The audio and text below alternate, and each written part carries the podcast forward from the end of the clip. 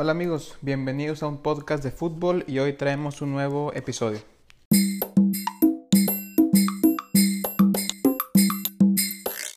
Hola amigos, ¿cómo les va? Les habla su amigo Chelo. Gracias por escucharnos en un nuevo episodio de un podcast de fútbol.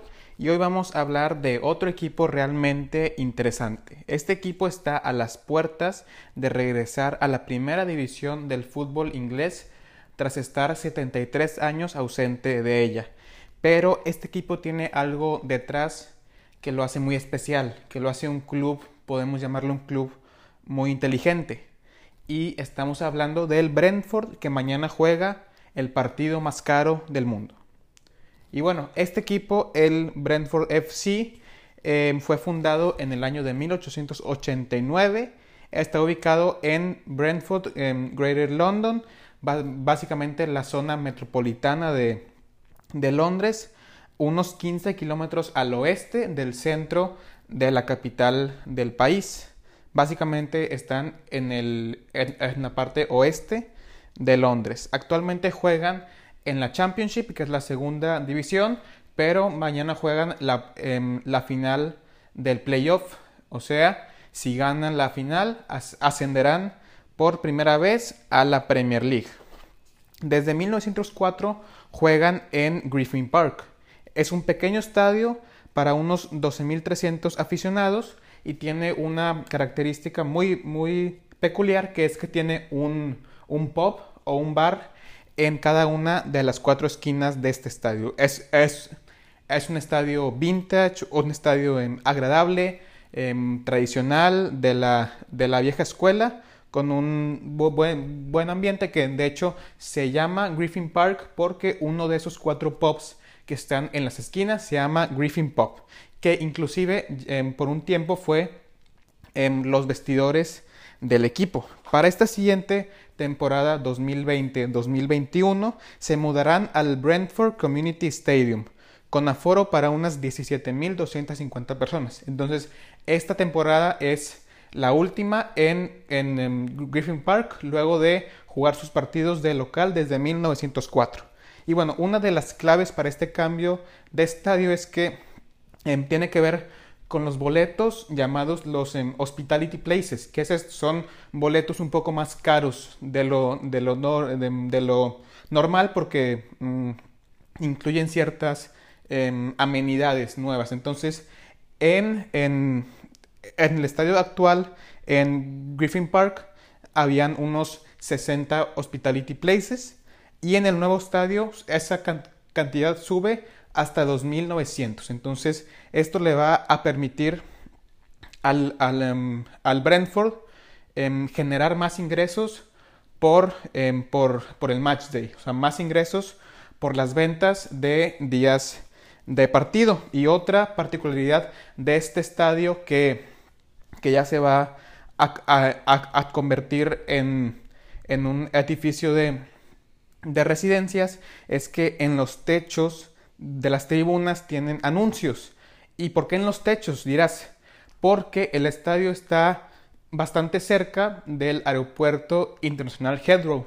Entonces, es un anuncio para la gente que va llegando a Londres. Entonces, esa es otra particularidad de este estadio, que en verdad em, sufrió un poco con la Primera Guerra em, del, del, mundo, ya que eh, hubo ciertos bombardeos cerca del estadio pero sí en la Segunda Guerra dos proyectiles impactaron de pleno en el estadio. Uno en 1940 y otro en 1941, dejándose de em, jugar algunos partidos en este estadio. Uno de sus, de sus logros es que en la temporada 1929-1930, en la tercera em, división, ganó sus 21 partidos como local en, la temporada. Es, un récord que solamente lo tienen unos cuatro equipos. Entonces es, es, otra particularidad de, este equipo.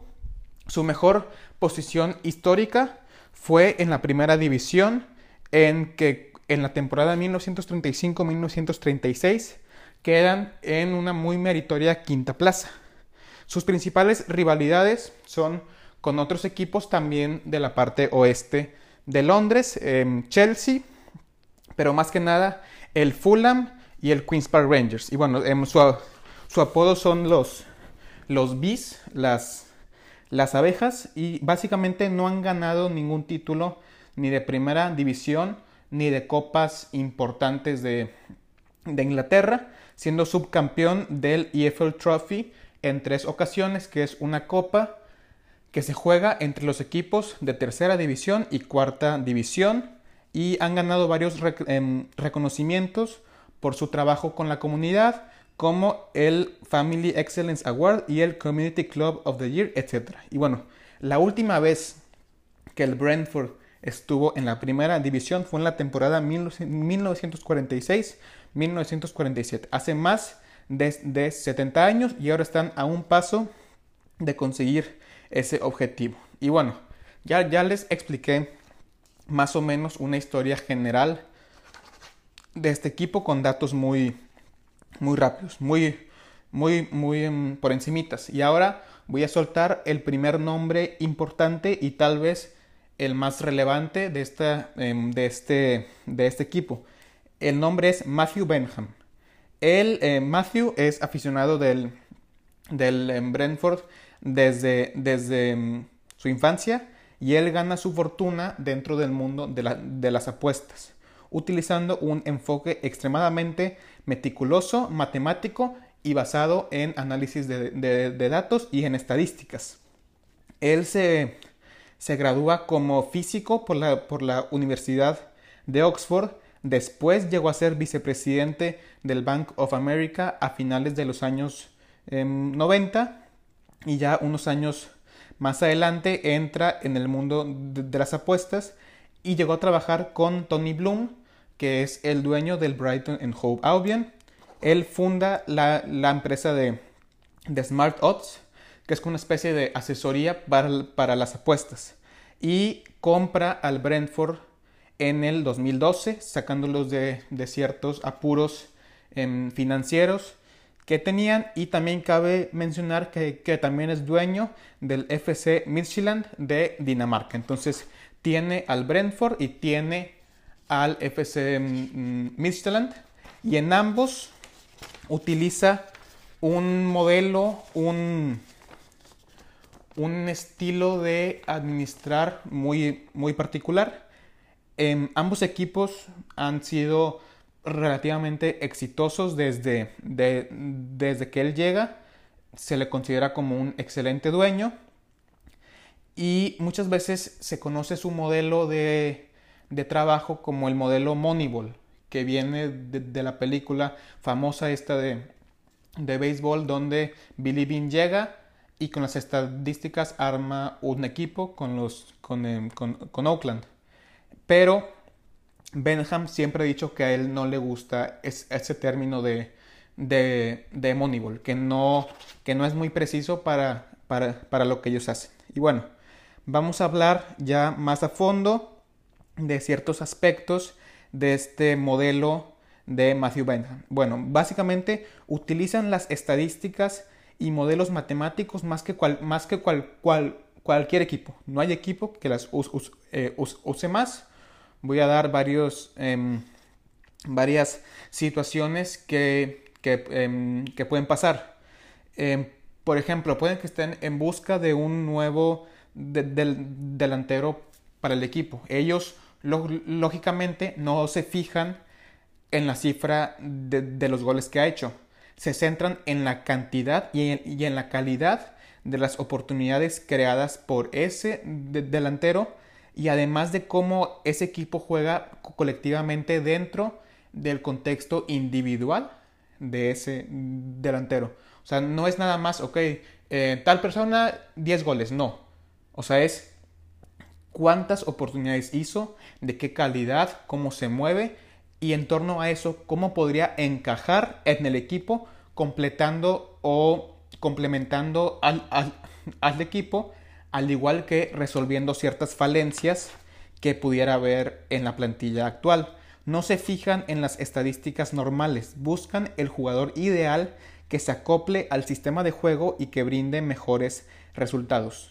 Como dije, no, no se trata de comprar al delantero que, hizo más goles la temporada pasada. Se trata de observar y analizar cómo jugó el delantero y ver cuál es el que mejor se adapta al equipo y con base en las estadísticas cuál es el que mejor complementa y ayudaría al equipo en términos de, ocasiones creadas, posesión, etcétera, dependiendo de la posición que esté buscando el equipo. Otro ejemplo sería el de, el de darse cuenta que cuando el equipo dispara por la parte derecha del área grande, no anotan goles. Entonces, por lo tanto, son tiros que no suman al, al equipo. Entonces, el equipo de estadísticas observa estos datos, entonces les hacen saber eso a, los, em, a la plantilla con la idea de que les diga que realmente de los 100 disparos que han hecho de esa zona de la derecha del área grande, cero han sido gol. Entonces, entre comillas, tienen prohibido tirar de esa zona porque por las estadísticas no hacen goles, entonces observan qué situaciones son las que, son las que les han hecho hacer más goles. Entonces hay que repetir ese tipo de acciones. Todo es por estadísticas. También eh, manejan mucho el tema de los, de los expected goals y otro tipo de estadísticas. Un ejemplo de esto es que luego del ascenso del Brentford a Championship en la temporada 2014, 2015, el entrenador en, aquel entonces, Mark Warburton, fue destituido a pesar de estar en séptimo lugar. Y bueno, ¿por qué fue esto? Porque se dieron cuenta que en verdad había un enorme factor suerte y un enorme factor em, de, o sea, un factor aleatorio. Este es un tema que vamos a tocar más adelante. Se, dieron cuenta que en verdad tal vez no merecían o no habían jugado para estar en, ese puesto. O sea, entonces no, no cuadraba, entonces por eso corren al entrenador.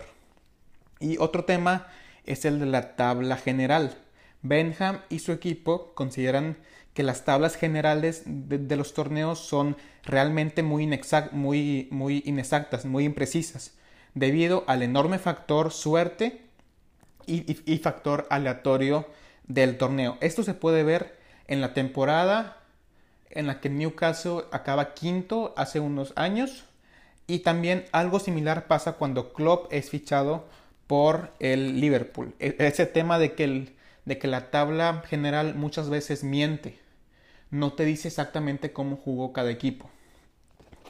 Em, gracias a y bueno, y ellos lo que hacen es que generan una propia tabla general básicamente de, los equipos de Europa, sin importar país o, división. Y, aquí vamos con el caso de Team Spar. En una de esas listas, tablas que hacen hace unos años, ubican al, eh, al em, que es, que es un equipo de la segunda división em, alemana en, esos años en el sexto lugar de esa lista. Entonces, eh, este equipo rindió realmente bien. Le salió que estaba en, una sexta plaza. Entonces, ¿qué pasa? Eso les indica que hay que intentar buscar en ese equipo. Y bueno, y ya dentro del, del, equipo Team Spar em, arrojó una calificación muy alta de acuerdo a las diversas métricas y fórmulas que, que, que, utilizan y eso les indica que Spar es el jugador que, que deben, em, deben fichar. entonces no se centran en solo fichar jugadores de, de, tal em, sitio, no. O sea, es todos, o sea, em, con las estadísticas logran, logran diferenciar, logran identificar algunos equipos que rindieron realmente bien y dentro de ellos algunos elementos que, que, fueron diferenciales que pueden ser em, activos muy, muy, muy valiosos tanto para el, para el, para el Brentford como para el Midland. Entonces hay también, ellos dicen que hay nacionalidades o, o ciertas ligas que son más caras. O sea, hay, hay en países em, que los jugadores son, son más caros simplemente por ser de ese país. Por ejemplo, ellos comentan que una vez buscaron fichar a dos jugadores ingleses que estaban en la cuarta división que les pedían cerca de 2 millones de, mm, libras por ellos. Entonces es muchísimo para... entonces, ¿qué hace el Brentford? Em, no, no se fija ni en el país en donde juega, ni el país de donde es. simplemente se fija cómo destacó ese, ese activo dentro de, su equipo. Un, aficionado comentó que ha intentado apostar o adivinar qué, qué, fichajes haría el club cada, cada, em, cada verano y dice que es imposible, que los fichajes son tan puntuales y tan exactos que es imposible de, de, de predecir qué fichajes van a hacer en el Brentford cada mercado de, de, de, fichajes. Y bueno, más de este, de este approach es, bueno, voy a leer una frase. Para que David venciera a Goliat, él necesitaba usar un arma diferente. Si David usaba la misma arma, él hubiera perdido la pelea. Tienes que encontrar tus propias armas. Eso es de lo que trata Brentford. La innovación en el fútbol no viene de los equipos con más dinero. En el fútbol hay ciertas ineficiencias y nosotros buscamos aprovecharlas. Esto fue dicho por Rasmus Ankersen, que es uno de los directores de fútbol del, del, em, del Brentford. Y bueno, vamos a hacer una, una breve pausa y ahorita continuamos.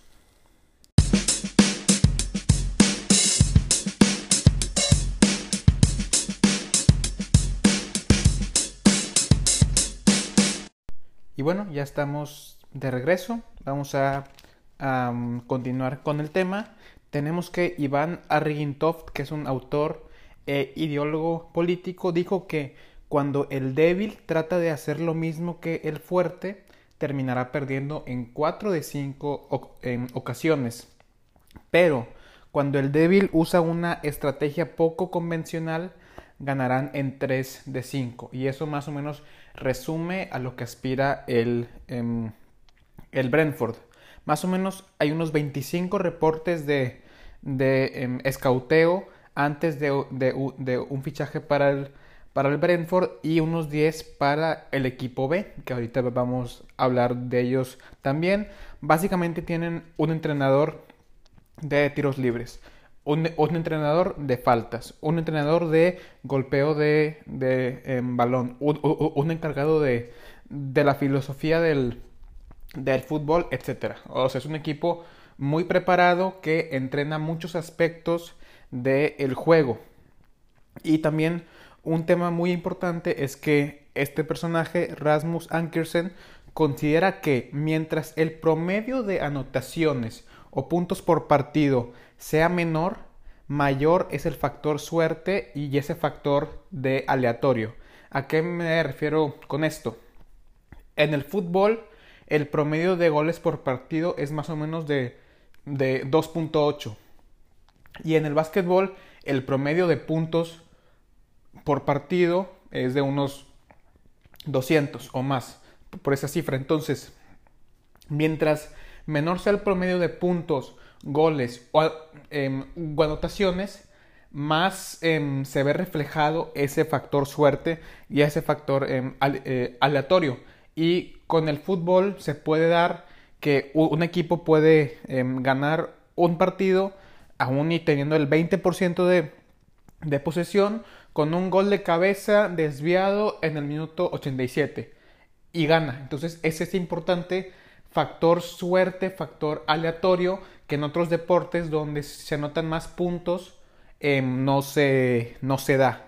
Y bueno, con este ejemplo se puede pensar que realmente ese equipo mereció ganar.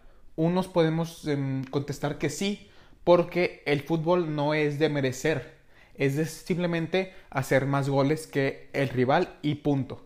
Pero aquí el, aquí el Brentford ve un poco más allá, ve realmente cómo, o sea, cómo sucedió el partido. Y eso es a lo que nos referimos con que la tabla general siempre miente. No es que la tabla, em, no es que la tabla nunca miente, la tabla siempre miente. Como el ejemplo de el Newcastle. Y también en este ejemplo del, del partido, la tabla en general no te dice este equipo em, fue mejor todo el partido, pero al, pero, em, al final perdió. No, dice cero puntos. Entonces, a eso es lo que se refiere con el tema de la tabla, que ellos consideran que, que la tabla general siempre miente, la tabla general no es no es justa, pues, porque, o sea, no se fija bien bien qué pasa en cada partido. Y bueno, ahora vamos a otro aspecto de este equipo que es el tema de la academia. Y bueno, Brentford siempre ha sido, se ha caracterizado en los últimos años por ser un club vendedor, que, o sea, que, que vende mucho, compra barato y em, vende caro. Y siempre ha sido un, em, una especie de, de semillero de mucho talento joven. En los años anteriores tenemos los casos de Ian Poveda y, Josh Buji que em, firmaron por Manchester City y Manchester United siendo todavía adolescentes.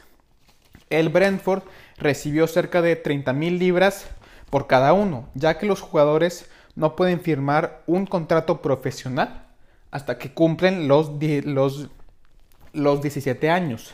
Entonces, Em, notaron que realmente recibían poco a cambio de la inversión que se hacía en mantener la academia año con año. Por parte del equipo se invertían unas em, un millón y medio de libras al año más un medio millón que les daba la, em, la Premier League, pero realmente no daba frutos. Entonces, ¿qué, qué, ¿Qué, sentido tiene invertir en tener una academia muy completa para que niños de 8, 9, 10, 12 años em, jueguen, pero al final no te sale rentable porque pues, o sea, muchos de ellos pues, no, no van a jugar para ellos. Entonces el Brentford decide cerrar su academia, cerrar sus fuerzas básicas. En cambio, se enfocan en el tema de el reclutamiento. ¿A qué me refiero con esto? Se fijan en todos esos jugadores que los clubes em, liberan, em, básicamente buscan a los rechazados o al siguiente Bardi, por ejemplo. O sea, no buscan, em, buscan jugadores que realmente en sus equipos los, los dejan ir para que el Brentford los contrate y los desarrolle. entonces, pero eh, que hayan cerrado la academia no significa que en Brentford no se aprecie el em, talento joven. Entonces, el Brentford decide crear el Brentford B.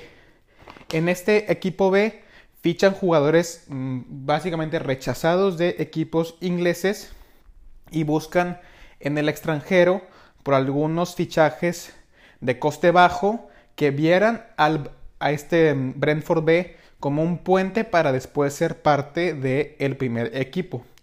Un jugador B, o sea, del equipo B, entrena con el primer equipo unas 395 veces cada temporada. Entonces, este Brentford B no es como una filial, no es como un equipo de fuerzas básicas, es como un equipo que trabaja paralelamente con, con la primera plantilla de, de, el Brentford y cada año unos cuatro jugadores de ese em, Brentford B suben al primer equipo y, se tiene la, la, garantía de que ya vienen em, fogueados con esa con esa em, exigencia que significa entrenar con el primer equipo. Y como es un Brentford B, no pueden jugar en la Liga Sub-23 de, de Inglaterra. En cambio, el club arregla amistosos con equipos de alrededor de Europa. Esto con la idea de exponer al equipo B a muchos em, estilos y, sistemas. Y bueno, como ya dije que cada año unos cuatro jugadores de este equipo B sube al, em, al primer equipo. De hecho, es más rentable que, si os digo, se han dado cuenta que es más rentable que tener una academia. Entonces ellos ven a este Brentford Bay como ese equipo contiguo que, em, que, trabaja con ellos, donde cada año mm, suben jugadores de ese Brentford B a la primera em, primera plantilla del, del equipo y el promedio de edad del Brentford, no, no, no del Brentford B, del el Brentford FC es de, es, es, de 24.1 años. Es una plantilla jovencísima.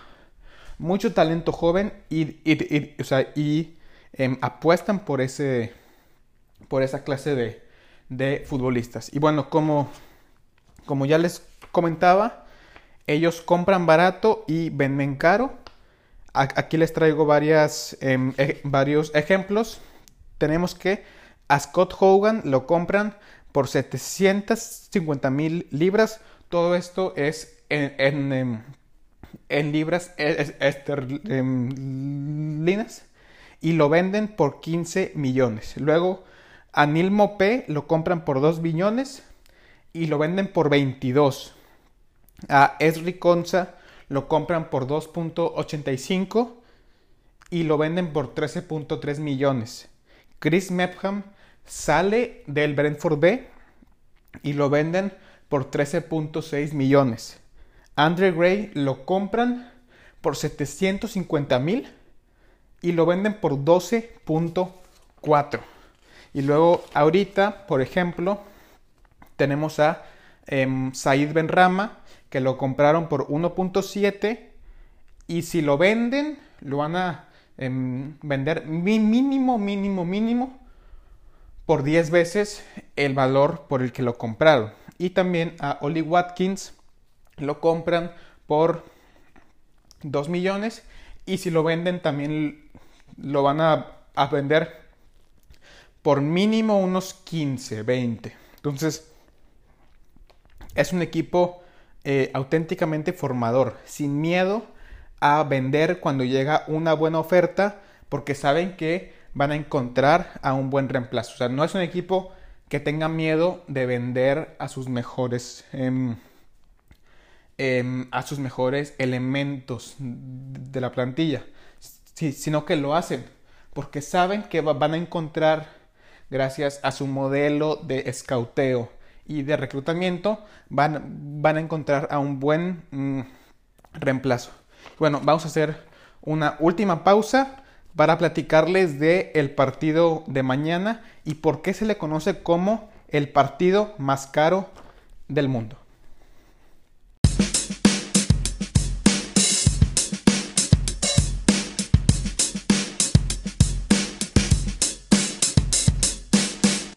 Y bueno, ya para esta última parte del episodio del día de hoy vamos a hablar del el contexto que nos, em, que nos encontramos en el partido de mañana martes. Luego de una buena temporada donde el Brentford se queda a las puertas de ese segundo lugar de ascenso em, directo, que realmente lo podemos ver como em, tuvo dos oportunidades en sus últimos dos partidos, ya que el West Brom perdió puntos. Y si el Brentford ganaba uno de esos últimos dos partidos, subía automáticamente. ¿Qué pasó? pasó que el Brentford está en la Championship. La Championship es impredecible y pierde sus últimos dos partidos. Entonces entra a los playoffs como tercer lugar, un poco a la baja. Y se enfrenta a un, a un Swansea City que entra sexto. En la última fecha gana su partido 4-1. El Nottingham Forest pierde 4-1 y entra el Swansea. En la ida de estas semifinales gana el Swansea 1-0 y en, la vuelta el Brentford se impone por 3-1 en el, en último partido en la historia del Brentford en Griffin Park. Lástima que fue a puerta cerrada, pero así es la, situación actual en, Entonces, ya, ya en el partido, mañana martes a la 1.45 pm se, se, van a enfrentar a quién más si no a un rival de ellos. Se enfrentan al Fulham por ese último boleto a la Premier League, buscando regresar a esta primera división tras más de 70 años y un Fulham que quiere regresar tras estar solamente una, una temporada de vuelta en Championship. Y bueno, la Premier League eh, ya es por más sabido que es la liga más lucrativa, la, liga que más, eh, que más dinero mueve en todo el mundo. Todos los 20 equipos reciben mínimo en un, un, una cifra aproximada unas 100 millones de libras esterlinas, comparado con alrededor de unos 7 millones estando en, en, en Championship. Entonces, ¿qué pasa? Simplemente subir recibe 100 millones de, de, libras por estar esa temporada en la Premier League. Y eh, ya se cuenta, si un equipo sube, como fue el caso de, de el Fulham, cuando el Fulham asciende a Premier League hace dos temporadas, cuando un equipo desciende de la, de la, de la, eh, de la Premier League, tiene de, derecho a estos famosos parachute payments. Estos eh, pagos consisten en el, en el, en el, 50, en el 55% de lo que recibe un club de la Premier League. Esto en, en, el ámbito de la, de la, de la repartición equitativa. El, el primer año, 45% en el segundo año y si ese equipo estuvo más de una temporada en la Premier League, tienes, tiene acceso a un, a un 20% el tercer año. Entonces, bueno, como un resumen, si, si desciendes, te sigue entrando eh, dinero por mínimo dos años después por parte de la, de la eh, Premier League, más que nada para que intentes resistir este golpe económico tan fuerte que es recibir una millonada por estar en, en, en Premier League a que ese pago eh, se, eh, se baje demasiado por descender a, a, a, a Championship.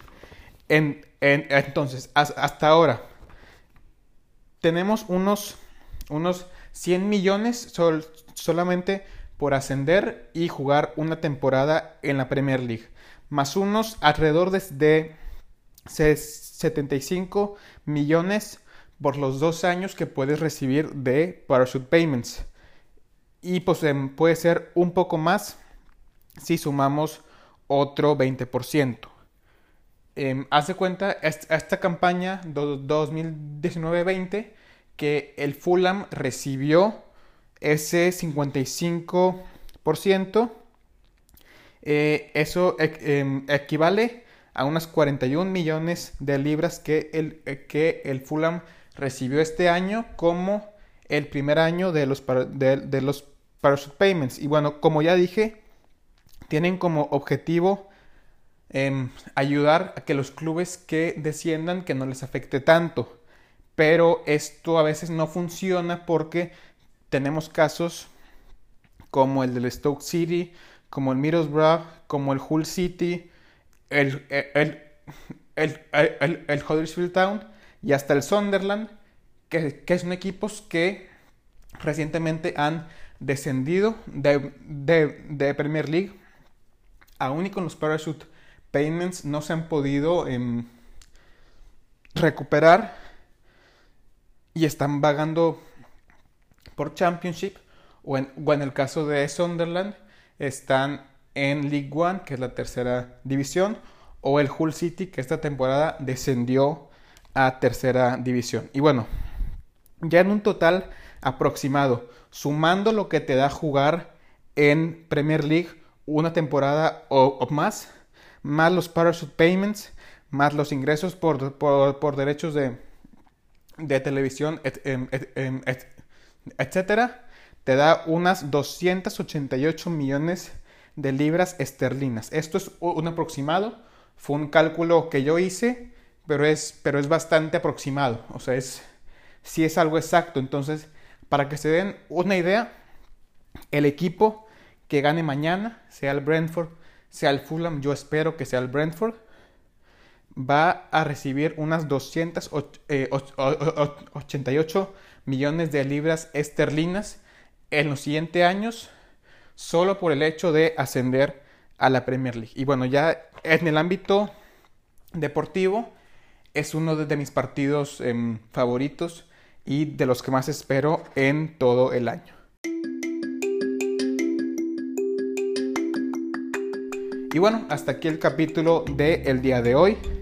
Les recomiendo escuchar la charla TED de Rasmus Ankersen sobre el análisis de datos en el fútbol, además de estar pendientes al partido de mañana que va a empezar a la 1.45 pm tiempo de México. Aquí en México por televisión lo pasa Sky y también debe estar em, disponible en los servicios tipo Roku si alguien está interesado en, em, en, ver el partido que me escriba y yo le paso una liga para que lo, para que lo podamos ver por internet y si alguien lo, lo va a ver dígame para, para ir comentando en, en cómo va el partido y va a ser un partido apasionante y con muchísimo en, en, en, juego. Así que gracias por escuchar, gracias por su apoyo. Recuerden que nos pueden seguir como arroba un podcast de fútbol en Instagram y yo como arroba chelo tanto en Instagram como en Twitter. Y nos vemos en el siguiente episodio.